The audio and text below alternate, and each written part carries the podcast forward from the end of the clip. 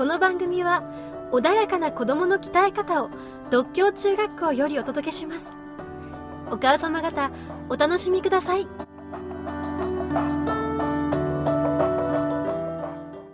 学校生活をスタートさせる、まあ、中学生そして高校生たちですがまずその一番大きな教育の方向あるいは理念というようなものは独協はどういうものをこう掲げて生徒たちを導くあのプログラムになってるんでしょうか？これはあの生徒に言われるとちょっと照れくさいところもあるんですけど、はい、あの天野定雄先生がですね、はい、第13代の校長ですけども、はい、学校の優等生は数が限られてるけども、うん、独協生は社会に出ればみんな社会の優等生になれる、うん、でこうしこうして、えー、将来の進むべき道をですね示されてきた、はい、ですから社会の優等生になろうというのが、あの今の独協の教育の根本にあります。で優等生って何かっていうと、はい、やはり社会に貢献できるということでしょう。社会に貢献しようよ。でそれは自己犠牲ではないですよ。でみんなが生きていけてみんなが楽しくそして幸福感を持つ社会を作っていけば自分もその中にいるんだから幸福に楽しく生きることできるでしょう自分のためだけではないですよ。人のためだけでもないです自分と他人というか自他を分けるのではなくてですね一緒に暮らしていける社会を作るっていうのが社会貢献ですよっていうふうには言っています。例えばそれは生徒にはですね、はい、えー、雨の日のバス考えてみようかと。はい、で普段ならバスってあの割と空いてますので、はい、あの乗車口から乗って奥に奥に行きます。けど大体その真ん中あたりで止まりますよね、はい、であのすぐ降りら、はい、降りることができるように。でも雨の日って普段バス使わない人が乗ってくるので混んでくるんですよね、うん、でいつものようにあの出口のところにいると、うん、後から乗ってくる人が乗れないので、うん、早く降りるつもりで出口の近くにいて、うん。えー、もうバスが出なかったら降りられないでしょ。う、うん、そうすると自分が早く降りるためにはバスが早く出なきゃいけ帝国に出なきゃいけないので奥に奥に詰めた方がいいでしょ。う少し無理しても全体のことを考えればその方がいいしそれはみんなのためでもあるし自分のためでもあるでしょうっていう比喩でですね説明することはありますね。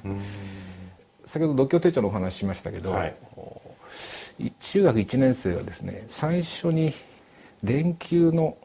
ちょっと前あたりになりますけど、はい、新入生合宿っていうのをやっているんですね、はい、これは最初のあの宿泊行事です、うん、お互いよく知らないうちに行くのであの、まあ、遠慮があったりですね、はい、意見の対立があったりしますけれど、うん、そこでやってるのはですねみんなで力を合わせてやらないとできない企画を用意しています、であとはまああの勉強はこういうふうにやるんだよとか独協ってこういう学校だよっていう話もしますけれど、うん、そのそういうアクティビティがいくつかこうあります。うん、例えばですねあの非常に限られた大きさの板を体育館に置いて、はい、クラスを3つぐらいに分けますので大体13人4人ぐらいになりますけど、はい、全員がそこに乗ってみよう、うん、なかなか乗れないんですね。うんで彼らの発想はですね狭いんだからちっちゃくなろうってちっちゃくなる、はい、うまくいかない。ので、はい、じゃあどうすればいいかみんなでこう考えてみようか。っていう、はい、いろんなのがこう出てくる。じゃあそれ試してみようか、うん、でもうまくいかない、じゃあ今度これでやってみたらどうか、中にはボソボソという子がいるんで、うん、一緒にいろんなこと取り組んでると「え今何言ったの?」っていうこう意見をですね拾う子が出てくるんです。はい。うんでだんだんとこう完成に近づいていくんですけども、発想を変えるとうまくいくんだなって分かるんですけど例えばみんながですね何人かこう手をつないで、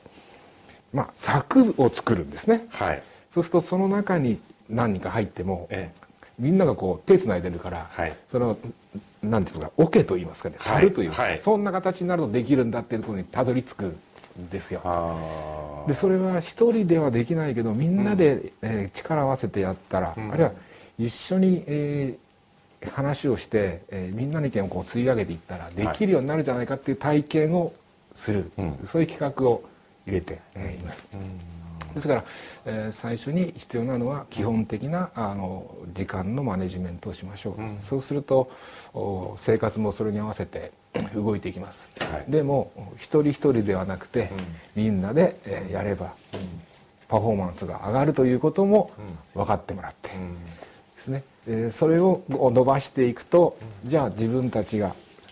13人4人じゃなくて、はい、独協の学年全体とかあるいは学年が上に行くと、はい、えー、リーダーにならなきゃいけませんから、はい、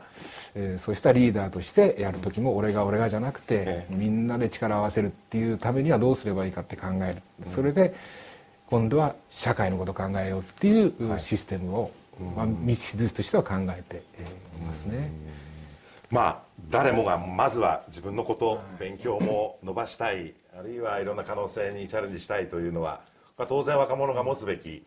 大事な思いでしょうけどもで,、も他者とどういうふうにやっぱり関係性を作るか、あとはもう一つ社会の中でどう自分を役立てるのかというのはある時期にいいきっかけやいろんなまああの考え方に出会うことで吸収できる、まあ、それがうまくできれば本当素晴らしいことだなと思いますけどその機会をなんかできるだけ創出していくっていうことですかね。ね。うん。まあ、ですから割と独協生卒業してからもですね評価されますが、うん、これを成し遂げたっていう卒業生もたくさんいますけれど、はい、この人と一緒に働いてると、えー、楽しいですね、はい。うん、この人と一緒に何かやりたいというふうに思ってもらえる、うん、そういうことをですね卒業生はよく話していますね。はい、で今は学校がいろんなあの仕掛けというと言葉がよくないかもしれないけどい。ろんなことをですね、はい、あのやっていってあげる。これが必要だと思うんですね、はい、えー、ごご家庭でって言ってもあの限界ありますし、はい、今家庭だけでの教育だとできないものたくさんあると思うんです、うん、例えばですね高校1年生で、えー、アメリカにホームステイをしています、はい。はい、でホームステイをは昔からあったんですけど内容を変えてくれっていう提案をしました、はい、それはですね一つは、えー、アメリカの人たちそのホストファミリーだけではない、うん、の人たちと会う、うん、そういう経験を作ってくれできる経験経験が必要なので作ってくれって言いました。でその一つは例えばあのアメリカの企業見学に行くとかそこでの話を聞くとか、うん、大学に行って、えー、そこで、えーまあ、大学見るだけじゃなくてそこの学生さんと話をする。あるいは日本からの留学生の話を聞いてどういう思いどういう大きな夢があってこちらに来てるんですか、あるいはアメリカの学生さんは一体どんなあのことを考えてるんだろう、そういう体験をさせてくれ経験をさせてくれというふうにお願いしました。